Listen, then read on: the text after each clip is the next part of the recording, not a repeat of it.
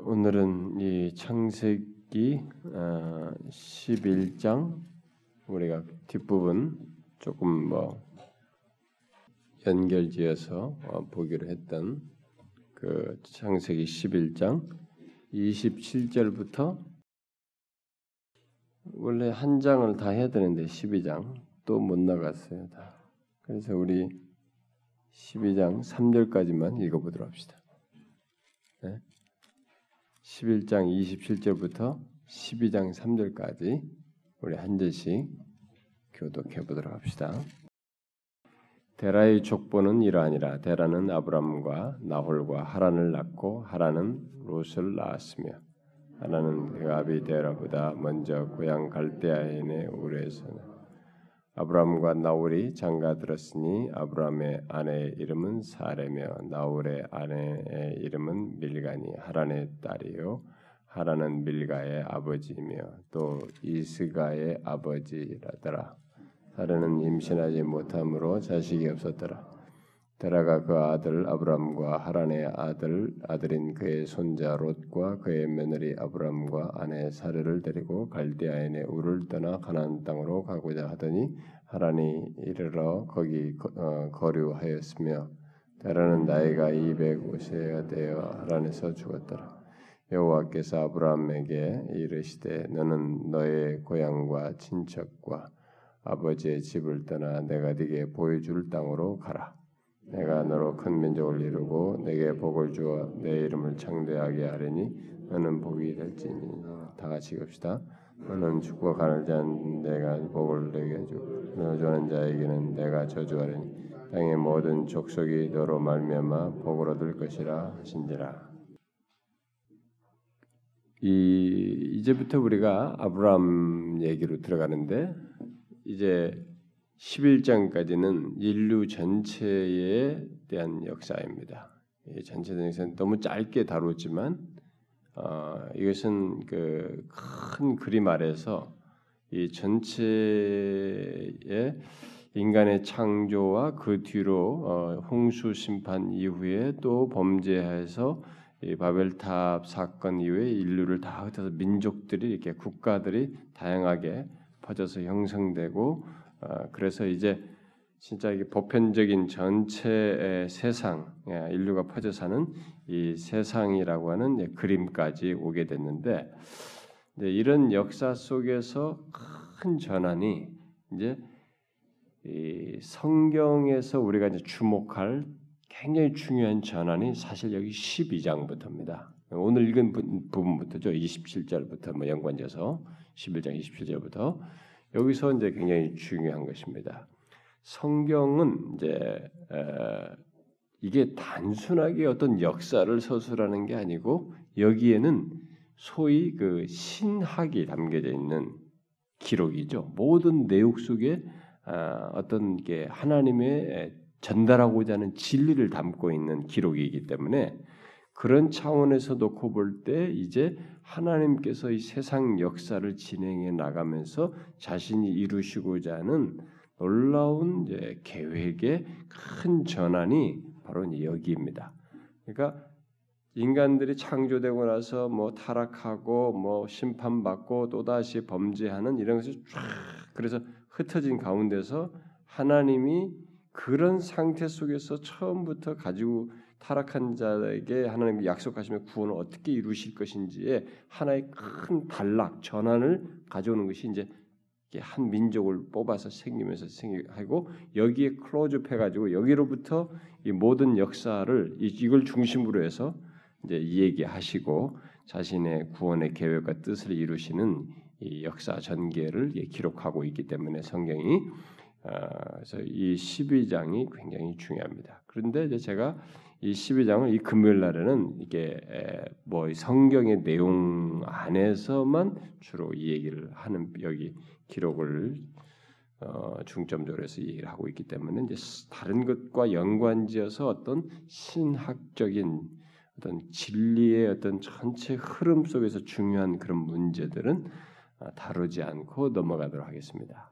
그러나 그 중요한 내용은 제가 지난주 수요일 날 말한 것처럼 다음 주 수요일부터 복음으로 성경을 읽는 이제 복음으로 성경을 관통하고는 내용을 다루면서 이 얘기를 하도록 하겠습니다. 이제부터 그 내용을 얘기할 때는 이 12장이 굉장히 중요한 주제로 부각되게 됩니다. 그리고 우리가 알다시피 이 아브람 얘기는 신약에서 그다없이 나와요. 로마서 4장에서도 나오죠. 갈라디아서 나오죠. 모든 것이 앞으로 모든 예수 신약 시대 예수 믿는 모든 사람들의 이 그 설명거리를 이 아브람을 가지고 다 설명을 합니다. 믿음으로 어렵다는 이 문제들. 그래서 이제 신학적으로 교리적으로 이제 굉장히 중요한 얘기가 됩니다. 이 아브람이 우리는 단순히 이제 믿음의 조상이다 이런 말에 의해서 그 사람의 개인적인 신앙과 믿음의 행동, 순종 그것에 따라서 뭐 어쨌다는 여기에 이제 상당히 비중이 많이 가 있지만은 성경 전체를 보는 관점에서 이 아브라함의 위치는 아주 이제 이 중요한 아주 전환적인 신학적인 중요성을 갖는 이런 내용입니다. 그래서 이제 그 내용을 이제 수요일 날 복음으로 성경 읽는 그 흐름 속에서 이 얘기를 해야 그나마 제대로 설명될 수 있기 때문에 흐름 속에서 하지 않으면은 또 설명이 잘 안 좀 미비하죠. 그래서 그때 상세히 다루도록 하고 오늘은 이제 쑥 지나가고 싶은데 12장 하나를 다 하려고 그랬어요. 하려고 그랬는데 이 아브라함을 처음 부르시는 이 내용의 어떤 중요성에 자꾸 머물러 가지고. 거기서 결국 멈추게 됐습니다. 다음 시간에 뭐 2절부터 다시 좀 더 설명을 해야 될 상황입니다. 그래서 다음 시간에는 12장을 한 장씩 또 하도록 하겠습니다. 자, 여기 이제 아브라함이 등장하기 전까지 이제 인류는 이 사람들은 계속 죄를 짓는 역사를 진행해 왔죠. 우리가 지금까지 보았습니다. 그래서 홍수 심판이 마침내 있기도 했죠.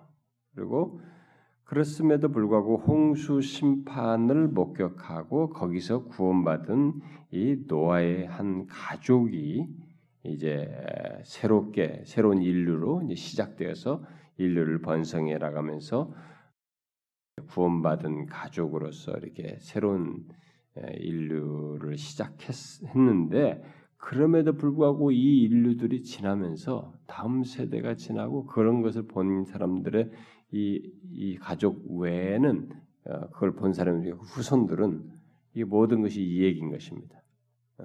그냥 이 얘기거리죠. 뭐 아무리 누가 뭐라 해도 나한테는 그게 사실적으로 와닿지 않는 이 얘기일 때는 그게 아무래도 자기에게 피부적으로 덜하기도 하고 믿음이 없이는 도대체 그것을 신중하게 받아들이지 못하는 그런 일이 벌어지는데 그 다음 세대부터 그런 것이 조금씩 와야 되면서 결국 구원을 홍수로부터 구원을 경험했던 이 후손도 세월이 지나면서 결국 그 이전 세대와 똑같아져 버려요. 죄를 계속 짓게 되는 그런 모습이 있게 되죠.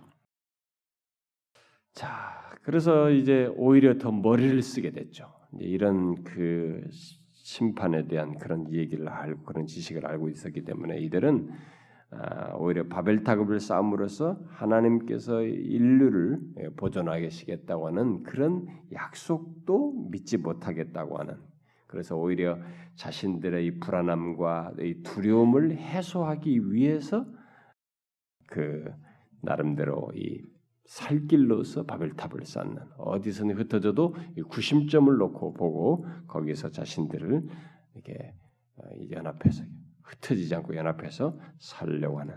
근데 하나님은 오히려 노아의 홍수 이후에도 생육하고 번성하라고 땅에 충만하라고 이 얘기를 했는데 그런 하나님의 말씀을 지키지 않았으면 흩어지면 죽는다고 하는. 그러니까 하나님을 배제했을 때는 이런 생각이 맞아요. 하나님 없으면 우리가 흩어지면 죽는다 하는데 근데 하나님이 계시고 그렇게 명령하셨을 때는 하나님이 그 흩어져서 번성하고 충만한 가운데서 하나님이 은혜와 복을 주신다는 사실이 전제되어 있기 때문에 이 명령에 그것을 생각했으면 뭐 큰 문제가 되지 않는데 하나님을 배제하고 자기들이 그 두려움과 불안을 해소하고자 하니까 이 바벨탑을 쌓으면서 그것을 중심으로 해서 어디서든 이걸 봄으로써 구심점을 가지고 자신들이 응집해서 살 길을 모색하려고 하는 그런 더 이 머리를 쓴 이런 죄악된 그 생각을 가지고 행동을 하는 일이 있게 되었습니다.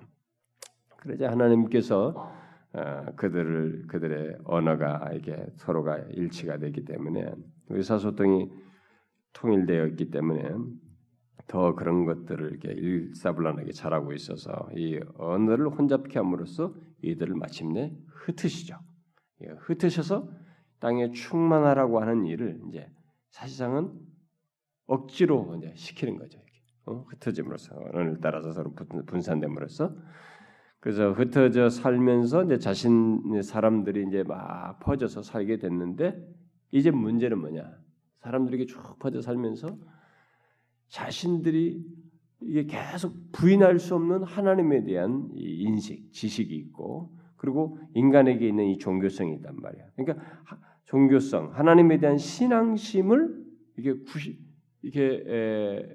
원래 하나님이 땅에 충만하라고 했을 때 충만하는 가운데서 하나님께 대한 신앙의 구심점 속에서의 이 연대감, 흩어져 있지만 어디서든지 하나님을 믿는 그 신앙 안에서의 이들은 일체감을 가질 수 있는 이런 믿음을 중심으로 한 삶 속에서의 인류의 일체감이 통일성을 이렇게 연대감을 가질 수 있었는데 이것을 오히려 거부하고 하나님께서 이렇게 징계로서 흩어져 버렸기 때문에 이들이 그것을 지향하지 않는단 말이에요. 하나님을 믿는 믿음 안에서 자신들 어디 흩어져도 같이 우리가 마음을 같이 해도 이제는 하나님을 믿는 믿음 안에서 또 우리를 구원하실 구세주를 바라보는 믿음 안에서 우리가 하나로서 이렇게 묶이는 이런 것을 갖는 것이 아니라 오히려 이제 그 하나님께 대한 신앙과 이 종교성을 다른 쪽으로 표현을 하는 결국 뭐겠어요? 우상을 만드는 거죠. 미신을 만드는 거죠. 이쪽으로 발전을 시켜버렸습니다. 인간들이. 그래서 우상숭배와 미신적인 것들로 자신들의 그 하나님께 대한 신앙심을 이렇게 표현하는 굴절돼 왜곡돼서 종교성을 드러내는 일들이 인류에게 쫙 퍼진 상태에서 시작되는 거예요. 각각 흩어진 데서 자기들 나름대로 그런 것을 드러내는 일이 있게 됐고 그게 제법 횡행하게 된 것이죠. 그래서 세상은 또다시 죄악성을 크게 드러내게 된 것입니다. 죄악성을 드러내게 되었어요. 자, 이렇게 됐을 때 우리 입장에서 보면 그들 가운데 혹시라도 이제 어떤 신 하나님에 대한 인식이 강했던 사람들은 다소 불안해지는 상황입니다. 왜요? 인류의 미래가 자꾸 불안해지는 거예요. 왜냐하면 이전에도 그렇게 해서 심판을 했는데 자꾸 죄악이 더 관영해져가고 있으니 인류의 미래가 불안하게 되는 그런 상황이었죠. 자, 바로 그런 배경 속에서 하나님께서 인간 스스로 어디서 누가 시작해서 어떻게 구원의 길을 가기 위해서 나서지 못하는 그 상황에서 하나님 편에서 자신의 은혜로운 계획을 구체화하기 위해서 행하신 일이 바로 민족을 하나의 민족을 형성해서 그 민족을 통해서 일하시겠다고 하는 계획을 실행하시는 차원에서 아브라함을 선택하는 것입니다. 그 아브라함 선택에 관한 문제. 그래서 아브라함으로부터 다시 시작되는 그 얘기를 하기 위해서 여기 27절부터 이 데라, 아브라함의 아버지인 데라의 족보 얘기를 다시 꺼냅니다. 창세기의 이 족보 톨레도트가 11번 나오는데 앞에 5번, 뒤에 5번. 요게 중앙에 서 있습니다. 요 데라의 족보라. 이 톨레도트가 중심에 있어요. 창세기 속에. 그러니까 11번의 이 족보가 이 창세기 나오는데 이게 굉장히 중요한 부분을 찾는다. 앞부분은 이제 선택에 앞서서 보편적인 인류의 역사에 대한 이제 이 얘기를 하면서 거기 족보들을 얘기하고 이제부터 구체적으로 또 다른 내용이 들어가는데 거기에 전환점에 바로 이 아브라함이 껴있다라는 사실을 얘기하면서 이제 아브라함과 관련된 그로 나아가는 그 아버지로부터 계속되는 족보를 쭉 이 얘기를 합니다. 자, 그래서 이제부터 여기서 주요 인물로 등장하는 이 아브라함으로 바뀝니다만 아브라함에 관한 얘기가 나오는데, 자, 바벨탑 사건 이후에 인류가 나뉘어지고 흩어지기만 했지, 제가 아까 말한 것처럼 구원주를 기다리면서 그분을 믿는 믿음 안에서 믿음으로 하나로 묶이는 이런 것들을 찾아볼 수 없는 그런 상황에서 이제 이들은 사실상 이렇게 하나로 묶여야 할 연합의 필요성을 절실하게 가지고 있었죠. 이들은 단순히 어떤 정신적으로 하나로 되는, 연합하게 되는 그런 문제가 아니라, 또 조직적인 단순히 외적인 조직의 연합이 아니라 구원주 안에서 하나로 묶이는 연합, 그런 하나님을 믿으며 하나님을 믿는 가운데서 믿음의 연합이요, 자신들의 이렇게 죄악 가운데 있는 자신들을 결국 구원해 줄 예수 그리스도, 구원주죠. 구원주를 바라보면서 갖는 어떤 믿음의 연합이 이들에게 요청되었는데, 바로 그런 요청된 그 현실을 이제 모형으로 처음 뽑아서 등장하는 사람이 바로 이 아브라함이에요. 잘 보시면 이렇게 흩어져 있는, 원래 이들이 그렇게 했어야 되는데, 처음에 노아의 그 약속을 말씀 듣고 약속을 두고 쭉 퍼져서 어디선지 하나님을 믿는 가운데서 서로가 이게 다 어디 흩어져든 믿음 안에서의 하나로 묶이는 이런 일을 가지고 구세주를 바라보면서 이렇게 있어야 되는데, 이것이 없고 오히려 흩어지기만 했단 말이에요. 그러니까 이것이 다시 있어야 되잖아요. 그것이 갖도록 하기 위해서 하나님 편에서 스타트를 하는 것이 바로 이제 아브라함을 불러가지고 한 민족을 형성함으로써 그게 하는 일이에요. 근데 이것의 실체는 누구냐 이거예요. 이 하나로 묶이는, 이들의 구세주는 누구? 이들 모두를 하나로 묶는, 믿음으로 묶는 그 중심의 구세주가 누구냐 이게. 사실은 그건 앞으로 올 예수 그리스도거든요. 이 구세주 안에서 이들은 이제 사실 이렇게 흩어지다 보니까 이들에게 계속 그 모두 흩어져 있는 사람들에게 요청되는 게 뭐냐면 뿌리예요, 뿌리. 우리의 한 어디서 이 뿌리가 명확치가 않은 거예요. 이제 흩어져 있으니까 어디서 어디 한 뿌리 안에서 어떻게 우리가 묶이면 어떻게 하나로 될 수 있느냐, 여기서 어디도 답을 못 내리는, 흩어지기만 했지. 이제 서로 의사소통도 안 되고 나뉘는, 이렇게만 했단 말이에요. 더 이게 절실한 것입니다. 그래서 이 인류에게, 흩어진 인류에게 진짜로 절실한 것은 이들을 구원해줄 예수, 이제 구속주 안에서, 구원주 안에서 이들이 하나로 묶이는 것이 필요한 거예요. 그것을 그 한 뿌리가, 그 한 구속주가 바로 예수 그리스도죠. 근데 그것을 확고히 드러내기 위한 그 계획의 실현을 위해서 처음 모형이죠. 모형이면서 그것을 시행할 구체적인 대상으로서 시작하는 것이 바로 이 아브라함 들어가지고, 셈 계통에 있는 이 아브라함을 들어가지고 그의 민족을 하나 선택해서 이 후손으로 그를 오게 하시는 것입니다. 그러니까 우리 입장에서 보면, 야, 이게 도대체 어떻게 진행되는 거냐? 우리는 이 그림이 막 그려지지가 않습니다. 어? 여러분들 어떤 막 소설 같은 거 보면, 대하소설 같은 거 보면 막 이 작가가 막 점점 막 꼬여가면서 이 전개하면서 나중에 막 끝으로 나아가잖아요.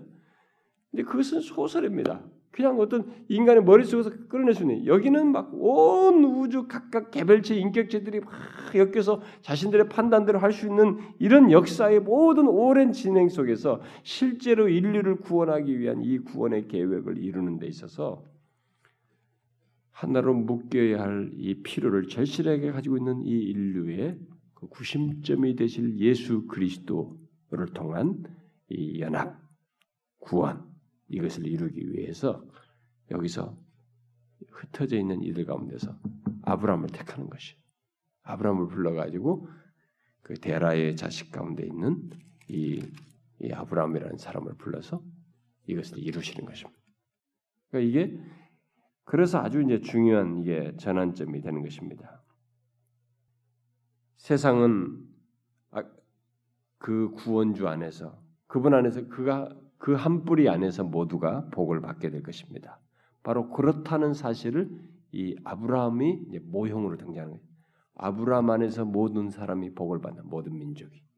응? 그러니까 이것은 모형이에요, 진짜. 이 후손을 통해서 진짜 실체가 오기를 하는데 그분 안에서 모두가 복을 받습니다. 근데 그것의 모형으로서 이 역사 속에 이 아브라함을 들어서 그걸 증거하시고 있는 거죠. 자, 이 사실을 우리가 이제 배경적으로 좀 알 필요가 있겠고, 제가 나중에 이제 뭐 신학적인 연결고리를 설명할 때 더 좀 설명하게 될 많이 있습니다만, 그건 그때 가서 얘기하도록 하고. 그래서 이제 하나님께서는 이 죄악된 백성들에 대해서 그들 스스로 어떻게 할 수 없는 그 상황에서 하나님 편에서 은혜의 계획으로서 아브라함을 선택해서 그런 일을 진행하시는데, 자, 그 가운데서 이 세상 역사는 하나님이 그러면 이 죄악이 관영이 되는 데서 그런 방법으로 이제 택하시긴 하지만, 그러면 하나님이 이것을 어떻게 하시느냐? 이제 죄를 팍 졌다고 그래서 이 죄악이 관영이 돼서 막 다 일률로 쓸어버리는 이런 방식으로 하지 않냐고, 하나님이 그들 가운데 자신들이 죄를 짓고 불순종의 결과로 인해서 어떤 것을 경험하는 일이 있긴 하십니다. 징계하시고 그들 가운데서 섭리로 나라를 무너뜨리시고 어떤 일을 일으키시고 이런 일들을 하지만, 궁극적으로 세상에 구원하는 이 문제에 있어서는 이 죄악이 관영하는 이 세상을 구원할 방법으로서는 하나님이 직접 오셔서 그 죄에 대해서 다 자신이 짊어지는 방식으로, 그것을 자신이 다 수용하는 방법으로 구원할 계획을 이루시기 위해서 이제 그것을 구체화하는 차원에서 아브라함을 선택해서 등장시키는 것입니다. 그러니까 지금까지 심판을 이렇게 죄를 지으면 죄에 대해서 심판하는 이 방식이 아니라, 이 죄를 인간 스스로는 이 죄를 어떻게 하지 못하고 계속 심판받을 운명밖에 없는 이들을 구원할 길을 제시하기 위해서 하나님이 친히 오셔서 이 죄를 자신이 누구한테 돌리는 게 아니라 자신이 다 그걸 지고 담당하심으로써 구원하고자 하는 이런 일을 진행하기 위해서 이제 아브라함을 택하는 이런 일을 여기서 하고 있다는 것이죠. 이런 면에서 아주 굉장히 중요한 전환이라고 볼 수 있습니다. 그런 면에서 이 하나님의 계획은 오직 그분의 은혜에 따른 것이라고밖에 말할 수 없습니다. 이 흩어져 있는 민족들 가운데 그 누구도 스스로 하나님을 향해서 나오지도 않고 또 하나님과 함께 살려고도 하지 않고 살 수도 없는 그런 상황에서 그런 민족을 구원하기 위해서 구세주를 보내시고자 하시는 그 하나님의 은혜의 계획 차원에서 하나님 편에서 답을 내시는 그 행동의 구체적인 행동으로 이게 표현된 것, 드러낸 것이 바로 이 아브라함을 선택하며 민족을 선택하시고 그 후손으로 자신이 오시는 방법이에요. 그러니까 지금 제가 말한 이런 내용 차원에서 볼 때 이 아브라함은 굉장히 이제 선택하는 이 12장 이하는 막 굉장히 신학적으로 중요한 겁니다. 성경 역사에서 성경 전체를 흐르고 있는 이 신학의 내용에서 진리의 흐름에서 아주 중요한 내용이라고 볼 수 있습니다. 그래서 뭐 아브라함을 누가 아브라함을 만약에 설교를 잘 한다 그러면 쉽지 않아요. 의외로. 만약에 성경에 있는 창세기 여기 12장부터 아브라함에 관한 기록만 이 내용만 쭉쭉쭉 강의하면서 설명하는 것은 뭐 그래도 쉬울 수 있습니다. 그런데 이것이 성경 전체에서 갖는 의미와 이걸 끼고 계속 바울이 막 해석을 하면서 막 계속 아브라함 얘기를 로마서도 얘기하고 막 갈라디아서 얘기하고 계속 이 얘기하는 이런 모든 것을 가지고 인류의 구원과 연결지어서 이것을 설명하면서 이 내용을 설명하기에는 많은 연구와 필요를 수고를 요해요. 성경을 가지고 막 이것저것 살펴서 해야 하는 그런 수고를 요하는 그 정도로 이게 중요한 순간이에요. 중요한 전환인 것입니다. 그래서 그런 아브라함이 아주 중요한 위치에 있는 것입니다. 그 제가 야곱은 설교 시리즈를 했지만 아브라함은 못 건드렸잖아요. 다른 사람들은 아브람부터 건드린데 저는 자신이 없어가지고 그때만 해도 야곱 시리즈를 했었죠. 자, 그런데 이렇게 하시는 것이 모두 하나님의 오직 은혜다라고 제가 얘기를 했습니다. 그런데 이 은혜에 인간이 이제 이 은혜 그렇게 은혜를 베푸시는 하나님께 인간이 취할 태도는 이제 뭐냐? 이제 우리가 이 뒤에서부터 보겠지만은 아브라함을 부르시면서 하나님이 말씀하십니다. 지금 아브라함을 선택하는 것에서부터 전적으로 이게 다 하나님 편에서 이 다 죄만 막 쌓아져 죄의 사악함이 계속 드러나기만 하지 어디 방향도 알지 못하고 구심점도 없고 믿음의 연대감도 없고 다 흩어져 있는 이들.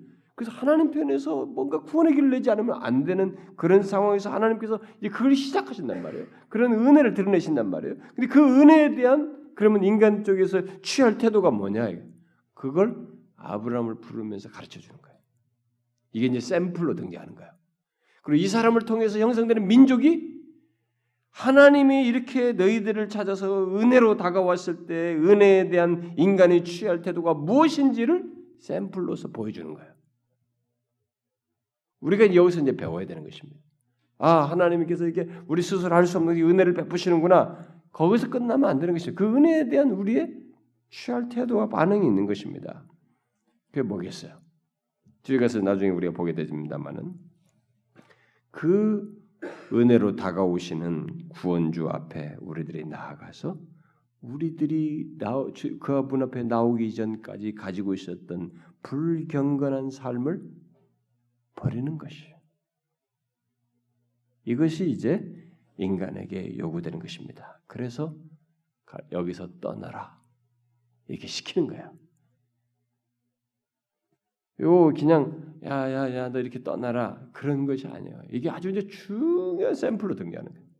인간들에게 있어서 하나님이 은혜로 다가오신 것에 대해서 그 은혜 앞에 인간이 취할 태도가 무엇인지를 보여주는 것이고 가르쳐주는 것이기도 하는 것입니다.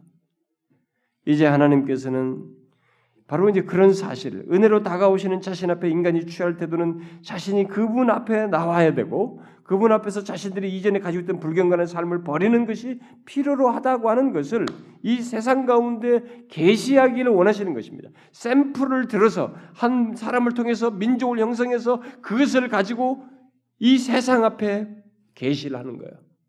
그래서 이스라엘이라고 하는 이 아브라함으로 시작된 이 이스라엘은 계속 하나의 샘플이에요. 그냥 모든 사람이 이걸 보고 아 이렇게 하는 거구나 라는 것을 계속 보게 되는 샘플이 되는 것이죠. 아 은혜로 다가오신 그분 앞에 우리는 저렇게 해야 되는구나. 그분 앞에 나와서 우리가 이전에 가졌던 불경건한 삶들을 내어버려야 되는구나. 그것을 내 말씀에 계시하시는 것이죠. 곧 후세대에 나타날 민족들과 백성들에게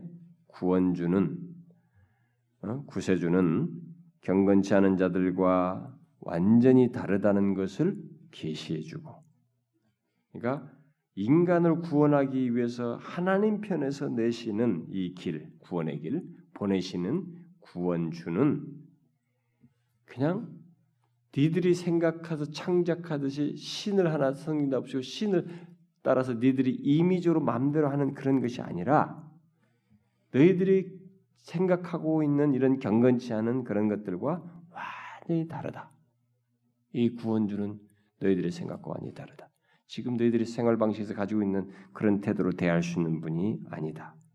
라고 하는 것을 계시해주고 동시에 불경건한 삶을 버리고 그분 앞에 나와야 한다는 것을 말해주는 것입니다. 그것을 말하기 위해서 한 아브라함을 통해서 한 민족을 택하여 그들에게 구별된 삶을 살게 하시고 그 가운데서 구세주가 나타나실 것을 이제 증거하는 이런 일을 이제 하나님께서 여기서 시도하시는 거죠. 아브라함을 불러서 시도를 시작하시는 것입니다. 그래서 하나님께서는 자신이 택한 민족에게 이제 참된 선지자를 보내시고 그들 가운데서 자신의 이름을 아는 지식을 보존하고자 하시는 것입니다. 다 흩어져서 없잖아요 지금. 뭐 우상이나 만들 상황이라고 지금 자기들이. 그러니까 거기서 이제 한 민족을 택하시고 거기에 선지자를 보내시고 그들 가운데서 자기 이름을 아는 지식을 보존하는 그 하나님을 구원주를 향해서 어떻게 해야 되는지 그것을 태도를 취하도록 하는 이것을 이제 계시하시고 나타내시기 원하시는 것이죠. 그러므로 그의 선택을 받은 백성은 구별되게 살아야 하는 것이죠. 옛 생활을 가지고 살아서는 안 되는 것이죠. 그러니까 다른 민족들의 삶 가운데 있는 불경건과 우상숭배를 버려야 하는 것입니다. 이제 선택된 자들. 그래서 이제 아브라함을 불러가지고 그런 걸 다 떨어내는 거예요. 버리도록 하는 것입니다.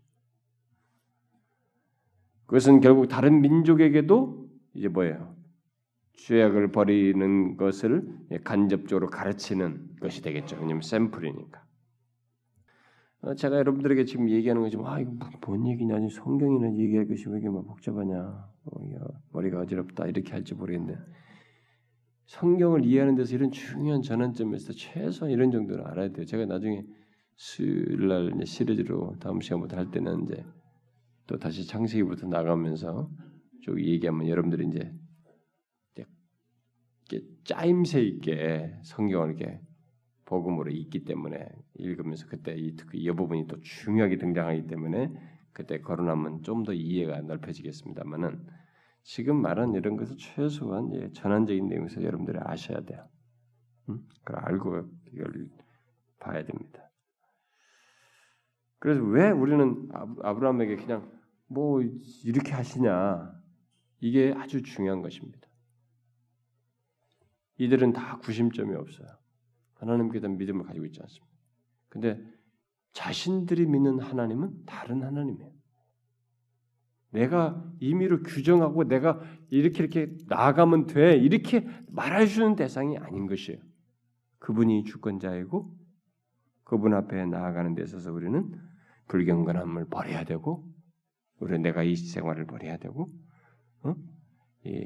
그분 앞에 어떤 태도를 취해야 되는지 그것을 이렇게 아브라함에게 지금 보여주는 말씀하시면서 가르치는 것처럼 이것이 있어야 하는 것입니다. 하나님은 그렇게 대해야 되고 그분과의 관계는 그렇게 갖는 것이어야 한다는 것이죠.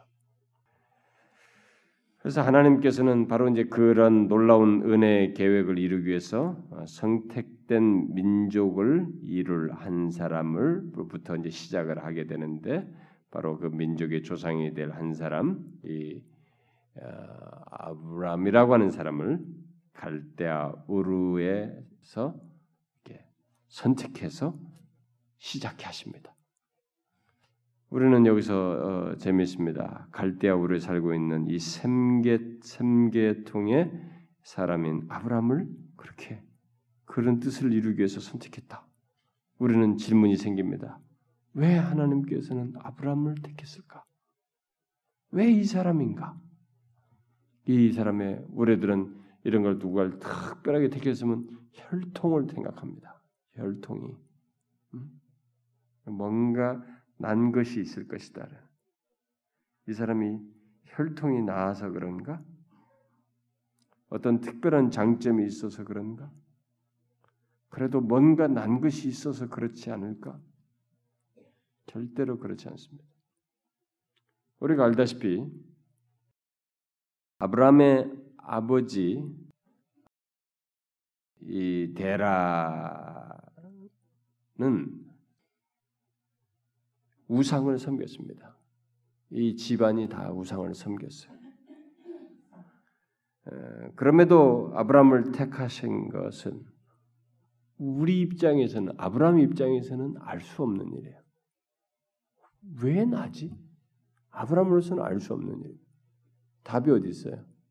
하나님께 있습니다. 성경은 에베소 1장 같은 것에서 말할 때 그의 기쁘신 뜻대로 이렇게 말합니다. 그분의 뜻이에요. 그분의 기쁘신 뜻입니다. 그것 외에 다른 게 말할 수 없습니다. 그것을 그럼 왜 그 기쁘신 뜻이라는 게 뭐냐 이게? 어떻게 이런 자격 없는 자에게 그런 기쁘신 뜻을 하나님이 기뻐서 기쁘신 뜻으로 이렇게 선택을 하셨을까? 굳이 우리 쪽에서 말하면 그건 한없는 그분의 은혜와 사랑 때문입니다. 그렇게밖에 말할 수가 없어요. 응? 이 선택에서 말할 때마다 우리는 난감해집니다. 그것은 마치 하나님께서 어떤 사람을 자기에게 이끌어서 자기와 교제하게 하시고 영생을 얻게 하신 이유가 그의 잘남에 있지 아니하고 오직 하나님의 기쁘신 뜻에 있고 오직 그의 은혜에 따른 것인 것처럼 모든 선택은 그렇게밖에 설명을 못해요. 왜 납니까? 우리 주변에도 사람들이 많은데 참 나보다 성질도 괜찮아 보이고 괜찮은 사람들이 많은데 왜 나입니까? 왜 아브라함입니까? 우리 쪽에 답이 없습니다. 그분의 기쁘신 뜻이. 그러니까 막막해집니다. 그분의 기쁘신 뜻이라고 하니까 막 머리가 복잡해집니다. 우리는. 아, 저 사람은 뭐고 뭐 복잡하고 설명이 어렵습니다. 그냥 저 사람이나 나나 선택 필요가 없는 거예요. 이 죄악 가운데 우상숭배의 소굴 속에 살다가 그게 그 살고 죽고 거기에 대해서 죄에 따른 심판을 받으면 그게 그 사람의 그냥 자연스러운 거예요. 마땅한 겁니다. 그런데 그렇게 되지 않는 이 천안이 그분의 기쁘신 뜻을 따라서 이렇게 선택해서 부르심으로써 왔어요. 그러니까 그것밖에 없는 거예요. 우리 쪽에서는 어떻게 답을 할 수가 없는 겁니다. 왜 나입니까, 하나님?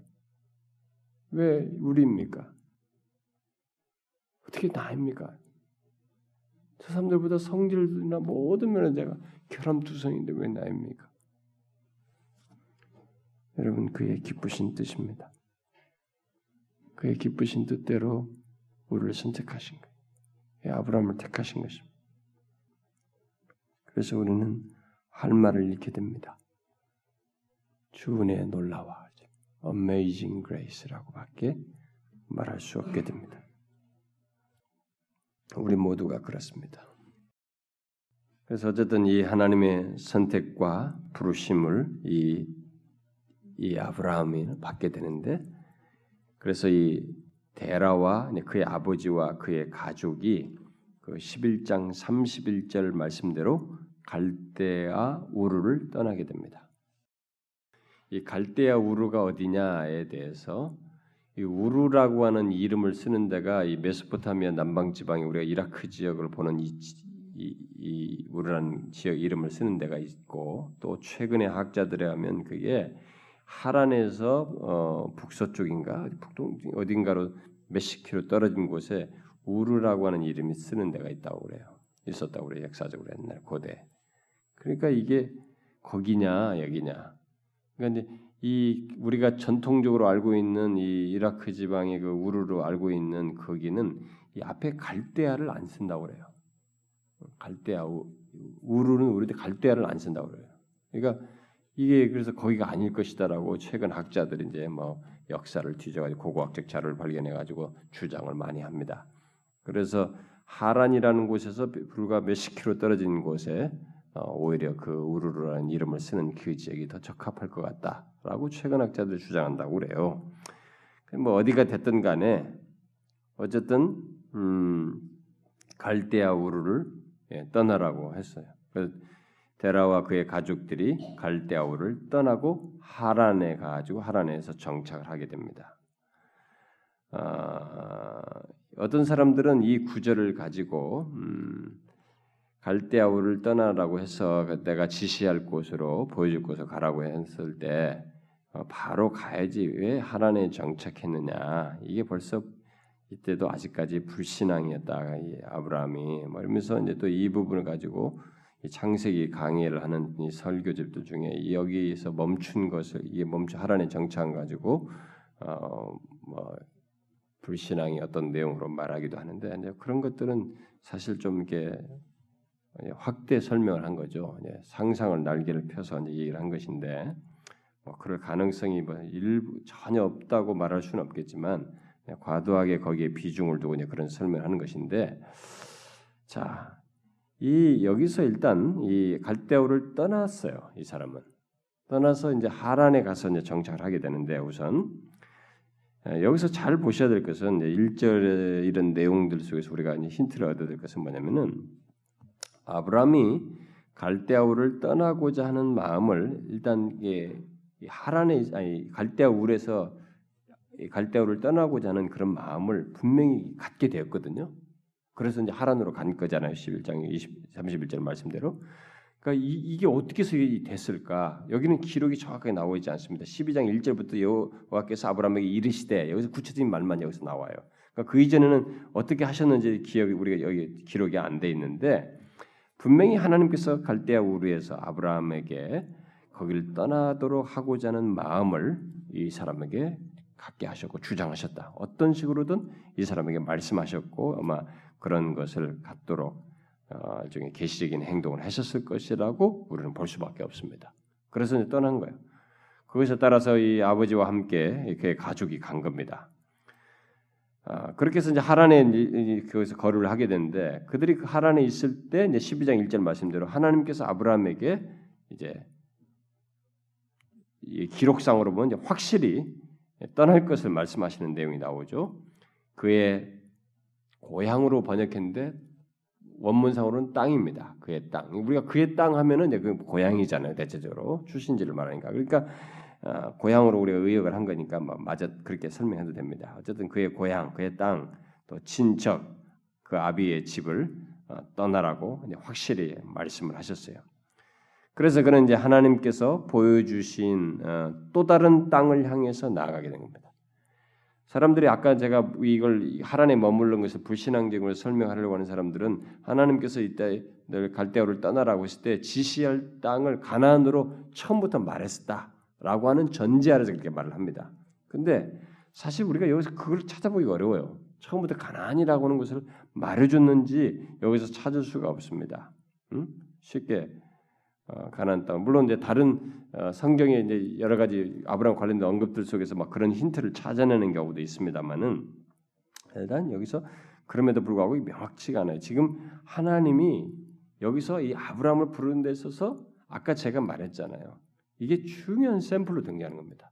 이제 하나님을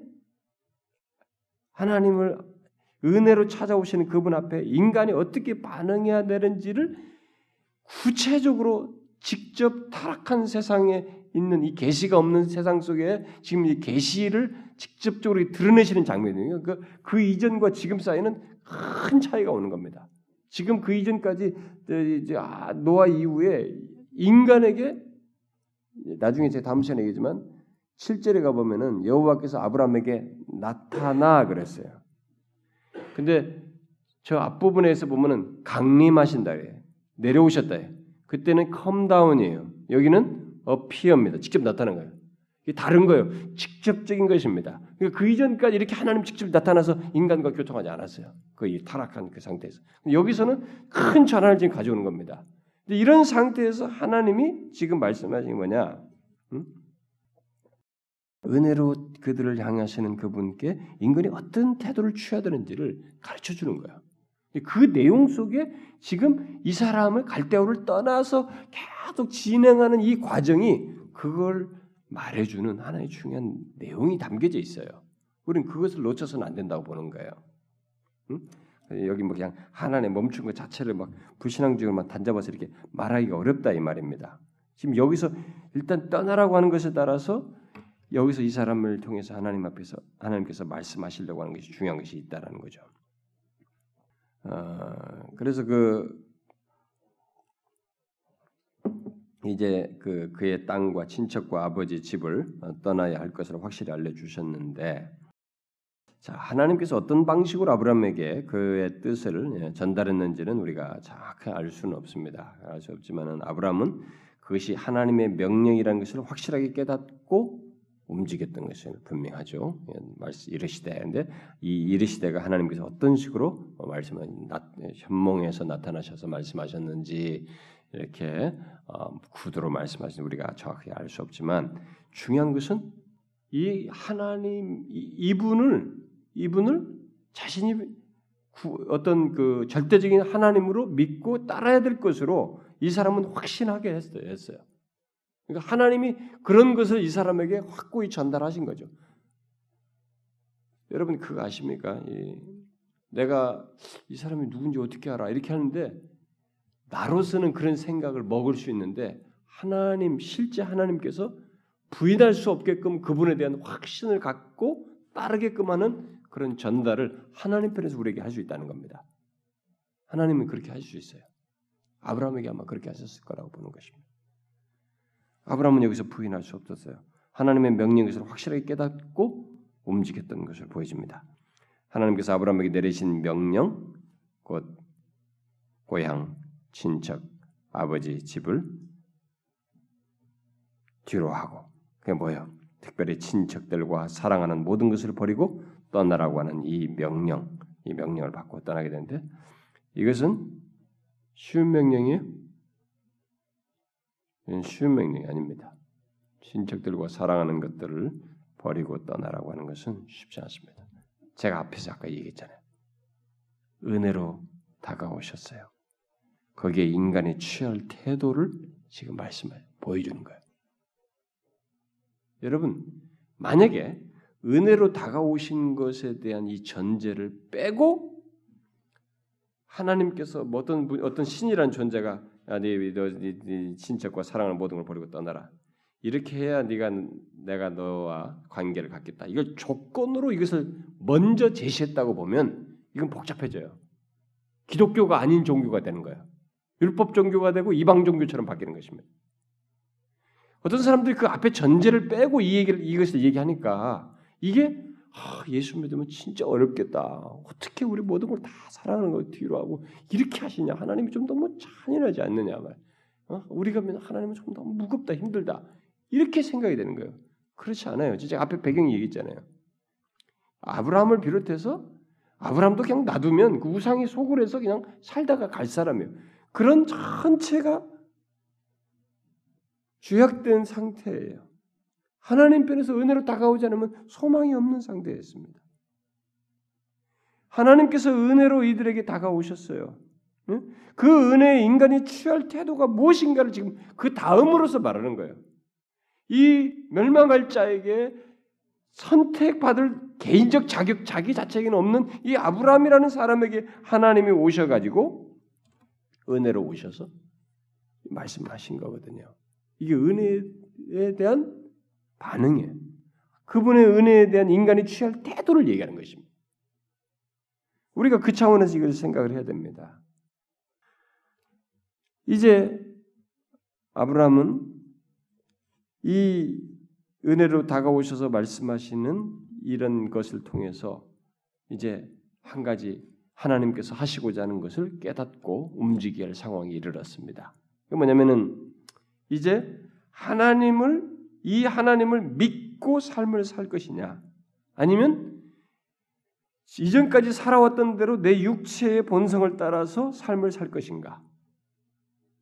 그러니까 이 삶이, 이것이 이렇게 주님께서, 하나님께서 말씀하기 전까지는 이쪽의 삶이라는 게 없었어요. 믿음의 삶이라는 것이 그냥 내 육체의 삶만 있는 거지, 본성에 따른 삶밖에 없는 것이에요. 그런데 이제 하나님께서 은혜로 다가오셔서 구분을 시키는 겁니다. 이 믿음의 삶과 이전에 살았던 육체의 삶, 옛 생활에 살았던, 이 본성대로 살았던 이런 육체적인 삶, 육체의 삶과 이것을 구별시키고 대조시키는 거죠. 또 이제 구원주로부터 오는 모든 것을 따라서 살 것인가, 아니면 육체로부터 나오는 것을 따라서 살 것인가, 이런 것들을 구별하고 대조시켜주는 장면이에요. 이제 하나님 편에서 다가온 이 아브라함은 이것을 통해서 배워야 되는 거예요. 이제 중요한 분기점이 와 있는 것입니다.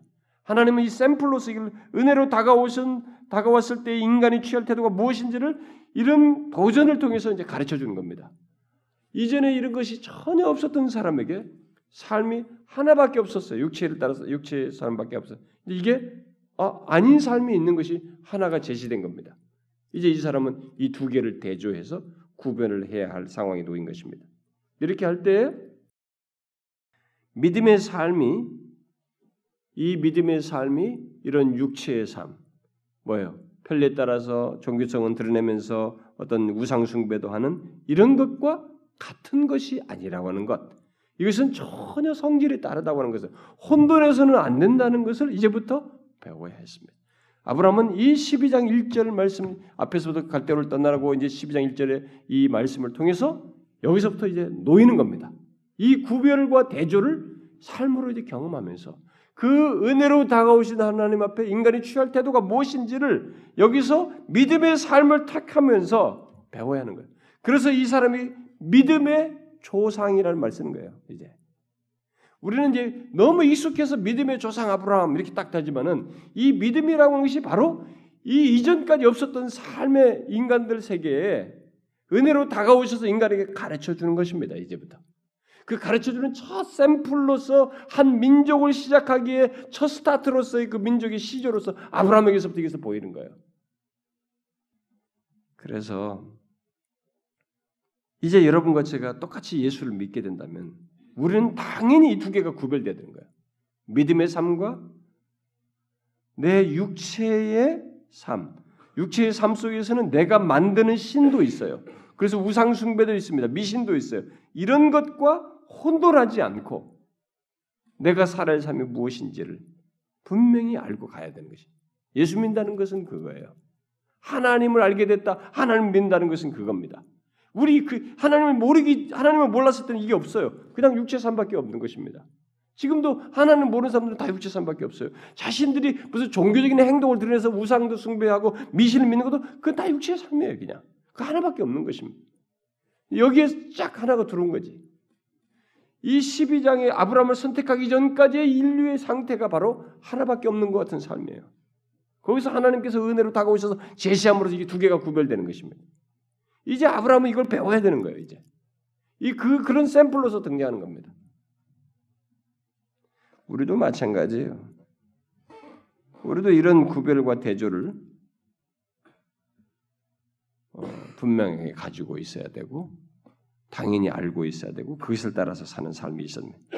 그래서 우리는 아브라함 같은 삶을 이제 지금부터 이제 보게 되지만 아브라함 같은 그런 모습을 우리가 가져야 되는 것입니다. 아브라함이 그의 땅과 친척과 아버지로부터 이렇게 분리함으로써 거기서부터 떠남으로써 아 이게 믿음의 삶이구나 라는 것을 이제 확인하고 경험하고 나아가는 것처럼 우리도 그런 것이 당연히 있어야 되는 것이죠. 오늘은 여러분들이 좀 이상한 것 같습니다. 제가 볼 때 이해를 못하는 것 같기도 하고 약간 놀란 토끼처럼 뭔가 이해가 안 되는데 저 양반 너무 복잡하다 이게 하는 것 같기도 하고 내가 느끼기에 그런데 진짜로 그렇습니까? 이해 지금 다 되고 있죠? 예, 이게 굉장히 중요해요. 예.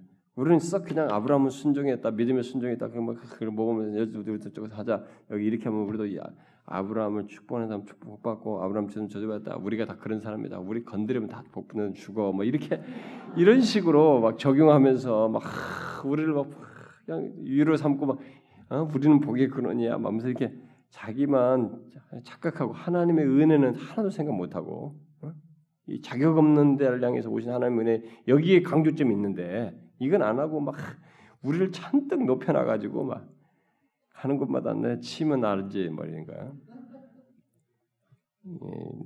그게 아니에요. 여긴 진짜 지금 말한 이런 것이 굉장히 중요한 겁니다. 이런 내용이 이걸 놓치면 안 돼요. 결국 이제 하나님께서 이 너희 그 고향 친척 아버지의 집을 떠나라고 하시는 이런 명령은 결국 이제 하나님과 동행하는 삶이 어떤 것인지를 이제 가르쳐 주는 거죠. 그 믿음의 삶이 어떤 것인지를 가르쳐 주는 것입니다. 그래서 아브라함으로 하여금 그때까지 살아온 그런 죄악된 삶과 이렇게 구별을 해야만 합니다. 믿음의 삶은 그런 것을 떠나야 하는 버려야 하는 삶이다. 그것과 완전히 구별된다는 것을 가르쳐 주는 것이죠. 그래서 아브라함은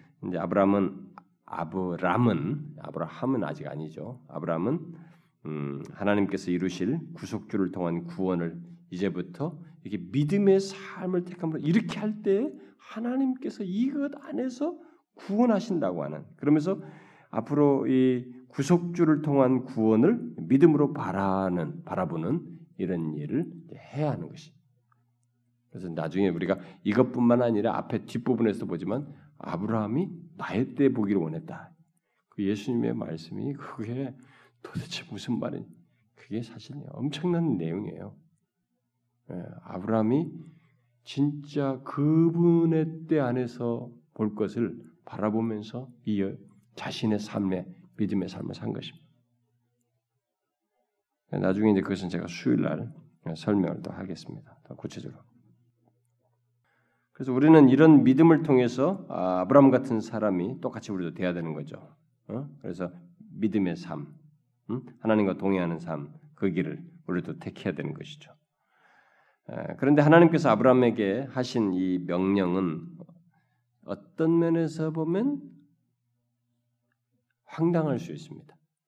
굉장히 당황스러울 수 있어요. 왜냐하면 하나님께서 아버지의 집을 떠나서 내가 네게 보여줄 땅으로 가라고 했지만, 제가 앞에서 말한 것처럼 그 땅의 이름도 말씀하지 않았어요. 가나안이다고 말하는 어떤 사람들은 막 이미 처음부터 가나안을 말하는데 여기 지금 앞에 부분에서 그걸 말씀하지 않았어요. 지시할 곳이 땅이라고만 이렇게 얘기했는데 지시할 땅이 구체적으로 어딘지 그 땅의 이름을 말씀하지 않고 그저 방향만 보여주신 것 정도였던 것으로 보여져요. 방향만 보여져요.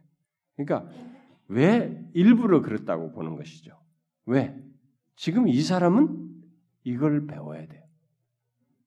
은혜로 다가오신 그분 앞에 인간이 뭐냐? 철저하게 그분에게 그분 자신과 그분의 말씀을 신뢰하는 것 안에서 삶을 사는 것, 이런 믿음의 삶을 배워야 하는 것이에요. 이게 이제 구원의 길이에요. 나중에 이제 제가 입이 근질근질합니다만은 이게 바울이 이스라엘 사람들은 죽으라고 모세에 묶여 있잖아요. 모세 율법이 뭐고 바리새인들의 모세가 막 열대고 안식일치가 멀어치기는 묶였잖아. 야, 모세가 누구 조상이냐, 누구 밑에 나왔는데 너희들이 왜 이방인을 못 받아들이냐 이게. 이방인 잘한다고 막 잡아 죽이려고 하잖아요. 무슨 소리냐? 우리의 조상 아브라함은 이방인이었을 때 구원받았다 믿음으로. 그래서 믿음의 조상이고 그로 말미암아 모든 족속이 너로 말미암아 구원받으라고 그랬다. 왜 모든 족속이고 이 아브라함 때문에 그게 이방인일 때 구원받았기 때문에 그랬다. 믿음으로. 그 차원에서 지금도 온 인류가 그래서 믿음으로 구원받는 것이다. 그래서 너희들은 자꾸 아브라함은 빼놓고 이 율법 가지고 모세 율법 가지고 구원 타령을 자꾸 하면서 사람을 묶어버리니까 유대인만 이렇다고 말하는데 큰 착각이다. 그러면서 바울이 논박하는 거예요. 유대인들을 향해서 갈라디아서나 이런 모든 서신에서. 그래서 이 아브라함이 여기서 그런 면에서 이 사람의 믿음의 이 삶을 지금 배우는 것이 있잖아요. 여기서 그 이전까지 전혀 몰랐던 것이 하나 자기 삶 속에 확 들어온 거예요. 지금 이걸 지금 배우는 거예요. 이게 이 사람에게 굉장히 중요해요. 이게 그 샘플입니다. 이게 믿음의 조상이에요. 이것이 스타트예요. 이제부터 이방인들까지 구원하는 이 조상으로서의 샘플이에요. 이스라엘만의 한 민족을 일단 혈통상으로 하지만은 나중으로 가면 바울에 가면 온 이방 민족의 조상, 믿음의 조상. 이방인들도 다 믿음으로 구원받는 거예요. 그런 차원에서 믿음의 조상이에요. 그것에 이 샘플로서 지금 등장하는 거예요. 이 사람은 이걸 배워야 되는 거예요. 응? 그래서 떠나라 이거지. 알바를 어디로 가야 되는지 모르는 거예요. 떠나라고 하지만 어디로 가야 되는지 모르는 거예요. 거기서 배우는 것입니다. 다른 거 없어요. 그분만을 믿고 가는 것입니다. 자기에게 말씀하신 하나님, 그리고 떠나가라고 하신 그분의 말씀 외에는 아무것도 없이 미래를 향해 나가는 것입니다. 너무 황당합니다. 너무너무 황당해요. 자기에게 말씀하신 하나님, 어디로 가라고 한 그 말, 그거 믿고 그거 외에 아무것도 없이 미래를 향해서 가는 것입니다. 너무나도 불확실한 미래를 향해서 나가는 것인데 아브라함은 여기서 배우는 것입니다. 이게 가장 확실한 미래로 가는 길이라는 것을 배워야 했던 거예요. 이게 믿음의 조상이에요. 은혜로 다가오신 인간, 하나님 앞에 인간이 빨리 배워야 할 것이 이겁니다. 인간이 취할 태도가 바로 이거예요. 지금까지는 내가 다 살 길을 찾았어요. 그런데 하나님과 그분의 말씀이 내게 가장 확실한 미래라고 하는 것을 배워야 하는 것이죠. 실제로 아브라함은 나중에 다 경험합니다. 모든 것이 막 믿기지 않은 얘기들이 다 사실대로 되는 거예요. 100세에 자식을 낳는 것이며 후손들이 430만 돌아오는 것이며 모든 것이 다 진짜 그분의 말씀이면 다 되는 거예요. 가장 현실적인 겁니다. 근데 지금 그걸 지금으로서는 너무 황당스러운 거예요. 여기서 어디로 가야 되는지 정말 방향만 대충 알고 가는 것이죠. 그걸 배우는 것입니다. 하나님 그렇게 할 수 있는 한 가지는 오직 할 수 있는 그렇게 할 수 있는 것은 그저 하나님을 믿는 믿음으로 나가는 것. 그 하나밖에 없었어요. 이 사람에게. 그걸 가르치는 거죠. 하나님께서는 사람을 구별하여 가르치시고자 하신 것. 이 사람을 구별하여 가르치고자 한 게 바로 그것이었습니다. 종종 하나님께서는 우리를 당황케 하는 길로 인도하시기도 하죠. 우리들에게도. 그러나 우리가 계속 믿음으로 하나님을 쫓아가면 그분의 말씀을 따라서 가면 그 길은 확실한 길로서 이렇게 나중에 드러나요. 복된 길로서 드러납니다. 여러분 예수를 믿는다는 게 뭐냐 이게 은혜로 다가오신 하나님을 맞이하고 그분을 믿고 따른다는 게 뭐냐 이걸 배워서 하는 것입니다. 이런 반응을 취하는 거예요. 나는 미래가 망망해 보이는데 하나님과 그분의 말씀을 비록 어떻게 될지 모를 것 같은데 그것이 있음으로 그것을 따라가는 것을 이게 신자의 삶이고 은혜로 다가오신 하나님께 취할 인간의 최상의 답이에요. 믿음으로 반응하는 것뿐 그걸 알아요. 이게 어렵습니다. 근데 지금으로부터 시작하는 거예요. 타락해서 다 흩어진 가운데서 인류를 하나의 이제 정교하게 구속주가 오시는 이 모든 것의 시작을 이 아브라함의 그 샘계통을 이 사람을 통해서 믿음의 삶, 이 모습을 다 보여주는 거예요. 샘플로서. 그리고 이스라엘 백성은 나중에 제사장 나라로 삼았다 올 때도 사실 아브라함에게 보였던 이것을 이스라엘 통해서 보이고 싶었던 거예요. 샘플로 세상 이방 나라를 향해서 드러내고 싶었던 거예요. 근데 이게 어려운데 근데 아까 말했잖아요. 은혜로 다가오신 하나님을 믿는 사람, 영접한 사람은 이 세계가 이제 자격이 열린 거예요. 그래서 이 길을 가야 되는 것입니다. 내가 이걸 몰랐을 때는 이게 전혀 나하고는 상관없는 것이었지만 은혜로 다가오셔서 이 길을 알려줬기 때문에 이 길을 따라가면 그분과 그분의 말씀을 믿고 가게 되면 그것이 나에게 가장 복된 길이라는 것을 확신해야 된다는 것입니다. 어떻습니까, 여러분? 여러분도 그럴 수 있을 것 같습니까? 우리는 가끔 하나님의 명령이 좀 가혹하다 이렇게 생각하기도 합니다. 성경에 있는 어떤 하나님의 명령들을 보게 되면 하나님 너무 가혹하다. 너무 힘든 요구를 나한테 하시는 것 같다. 이렇게 자꾸 얘기합니다. 예수 믿는 사람들이. 근데 그 사람들이 이 12장 1절을 스타트로 보기 때문에 그래요. 은혜로 다가오신 하나님을 배제하고 생각해서 그래요. 응? 착각하고 있는 것입니다. 게다가 하나님께서 이런 명령을 하셨을 때는 그게 끝이 아니에요. 이 명령은 반드시 그 약속이 수반돼요. 거기에 명령에 따라서 약속이 수반되는데 명령에 딸린 하나님의 약속을 이들이 전혀 생각치 않고 보는 것입니다. 하나님의 약속은 뭐 여기도 나옵니다만 제가 다음 시간에 뭐 얘기할 것입니다만 여기 아브라함에게 일단 4가지로 다시 축복을 얘기하죠. 모두 5개의 1인칭이 사용돼서 나오는데 내가 너를 큰 민족으로 이루겠다, 만들겠다. 내가 너를 축복하겠다. 내가 너의 이름을 크게 하겠다. 내가 너를 축복하는 자를 축복하겠다. 내가 너를 저주하는 자를 저주하겠다. 그래서 땅의 모든 족속이 너로 복을 얻게 할 것이다. 이런 얘기를 하십니다. 이런 약속들인데 모든 약속들이 갖는 신학적인 의미는 이런 약속들은 제가 나중에 수요일날 가서 더 상세히 얘기했습니다만 오늘은 그냥 대충 여기 넘어가고 다음 시간에 더 붙이겠습니다만은 이게 이 약속들이 다 은혜로 주는 선물이에요. 다 선물입니다. 하나님의 은혜로 주는 선물들이. 응?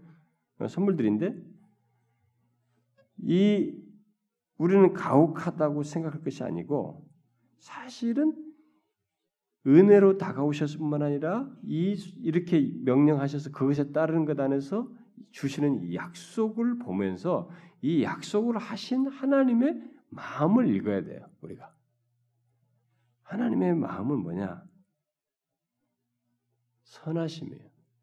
이렇게 함으로써 우리에게 어떤 것을 주시고자 하는, 어떤 데로 이끌고자 하는 그분의 선하심, 더욱 우리를 위하시는 하나님, 또 우리에게 생명으로 이끌고자 하시는 그분, 또 복주고 싶어하시는 그 하나님, 그분의 마음이 이 모든 약속들에 다 담겨져 있습니다. 그러니까 우리가 그것을 읽어야 되는 거예요. 가혹하다고 생각하면 안 됩니다. 그 가혹하다고 생각하는 것은 자꾸 하나님의 은혜와 하나님을 배제하고 얘기하는 거예요. 자꾸 자기가 뭔가를 하는 것만 자꾸 생각하기 때문에 그렇습니다. 여러분, 이 사람이 하는 게 뭐가 얼마나 아무리 수고한다고 해도 이 사람이 희생하고 순종하는 내용이 얼마나 엄청나겠어요. 얼마나 그게 크겠습니까? 이제 하나님이 약속한 이 뒤에 딸린 축복의 약속 같은 것에 비하면 뭐가 되겠어요? 아무것도 아니에요, 진짜. 응? 그 비중으로 보면 아무것도 아닌 것입니다. 가혹한 게 아니에요. 뒤에 하나님이 약속하신 더 이루시고자 하는 큰 뜻을 놓고 보면 아무것도 아닌 것입니다.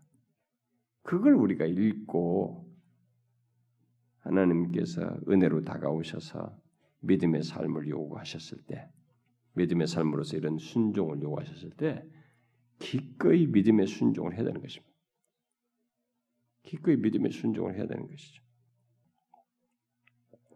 이 내용을 잘 보면 앞에 떠나라, 조상들로부터 떠나라, 또 내가 너를 축복하리라, 그 다음에 너는 복의 근원이 되라. 근원이 될지라는 게 다 명령어예요. 근원이 되라. 이게 다 명령어가 다 나오잖아요. 이것은 이런 축복들이 다 그렇게 믿음의 순종으로 하는 가운데서 주어지는 것들이에요. 그러니까 성경에 나오는 모든 축복은 믿음의 순종 속에서 있게 되는 것입니다. 그러니까 우리가 축복을 구하기 이전에 항상 하나님과 그의 말씀을 믿고 지금 황당한 것 같은데 그분을 믿고 가야 되잖아. 그분을 믿고 순종하는 거지. 이것을 먼저 해야 돼요. 자꾸 이것은 안 하면서 막 뭘 원하고 축복을 구하고 자꾸 기도만 하면 다 된다고 이렇게 생각하면은 안 되는 것입니다. 하나님께서 은혜로 다가오신 것을 믿고 그 가운데서 믿음의 삶의 이 길을 우리에게 제시한 것에 대해서 믿음의 반응을, 믿음의 순종으로 반응하기를 원하시는 것에 우리가 먼저 해야 돼. 이것을 이거 하지 않으면서 축복만 구하면 안 되는 것입니다. 순서가 그래요, 여러분. 응? 은혜에 대한 믿음의 순종, 그에 따른 또 다른 더해지는 축복. 이렇게 앞에 은혜를 빼고 나니까 내가 이렇게 해야 내 공로에 따라서 순종하는 축복 주는구나. 그래서 내가 뭐 하기에 딸려 있구나. 가끔 자기 하기에 딸려인 것으로 얘기하는 거야. 우리 지금 나온 유행하는 책들 중에 보면 우리 하기에 딸려 있다 하나님이. 천만의 말씀이에요. 그건 신학, 성경을 잘못 알고 있는 것입니다. 성경의 모든 부분은 하기에 딸린 것이 아니에요. 그 말을 잘못 쓰면 굉장히 오해를 야기시는 겁니다. 우리가 뭘 하기 이전에 하나님 은혜로 다가오신 것이 있어요. 거기에 따른 우리가 인간 편에서 취할 수 있는 태도로서 믿음의 순종을 하는 것입니다. 믿음의 순종의 축복으로 거기에 하나님께서 더하시는 것입니다. 우리는 이걸 잊지 말아야 됩니다. 우리는 이 아브라함이라는 샘플을 들어서 하나님께서 시작하시고 있는 이 보여주는 거 있잖아요. 아브라함은 이것을 경험해야 하거든요. 믿으면서 이걸 통해서 모범이 돼야 돼요. 이제 샘플이 돼야 됩니다. 결국 우리가 그 길을 가는 거예요. 우리도 예수를 믿는 사람, 믿음으로 구원을 얻는 사람, 믿음으로 예수를 따르는 사람은 똑같이 가는 거예요. 아, 너무 막막하다 미래가. 근데 하나님과 그분의 말씀에 대한 믿음으로 가는 것입니다. 그게 우리들에게 보여준 새로운 길이에요. 그게 신자의 길입니다. 믿음의 조상 아브라함의 후손들이에요. 바울이 그러잖아요. 이방인들도 믿음의 조상 아브라함 후손으로 얘기잖아요. 왜? 우리가 똑같이 아브라함처럼 이방인일 때 믿음으로 구원을 받았거든. 믿음으로 하나님을 믿는 자들은 아브라함의 후손이라는 거죠. 우리가 갈 길이 똑같은 것입니다. 여러분, 이게 쉽지 않을 수 있습니다만 우리가 가야 할 길입니다. 예수 믿는 거? 이 세상 사람들이 너무 자기 방식으로 다 논리를 만들고 우리끼리 유포하는 것이 많습니다. 그러나 성경이 명쾌하게 말하고 있습니다. 그리고 이 명쾌함은 거짓이 아닙니다. 그리고 아주 실제적인 하나님의 관여 속에서 얻게 되는, 그분과의 관계 속에서 얻는 많은 복들이 있어요. 우리가 아브라함의 뒤를 따르자는 것입니다. 이 샘플을 따르자는 것입니다. 그 목적으로 이렇게 하셨어요. 택하셨어요. 우리가 그걸 따라야 되는 것입니다. 아시겠죠, 여러분? 예. 기도합시다.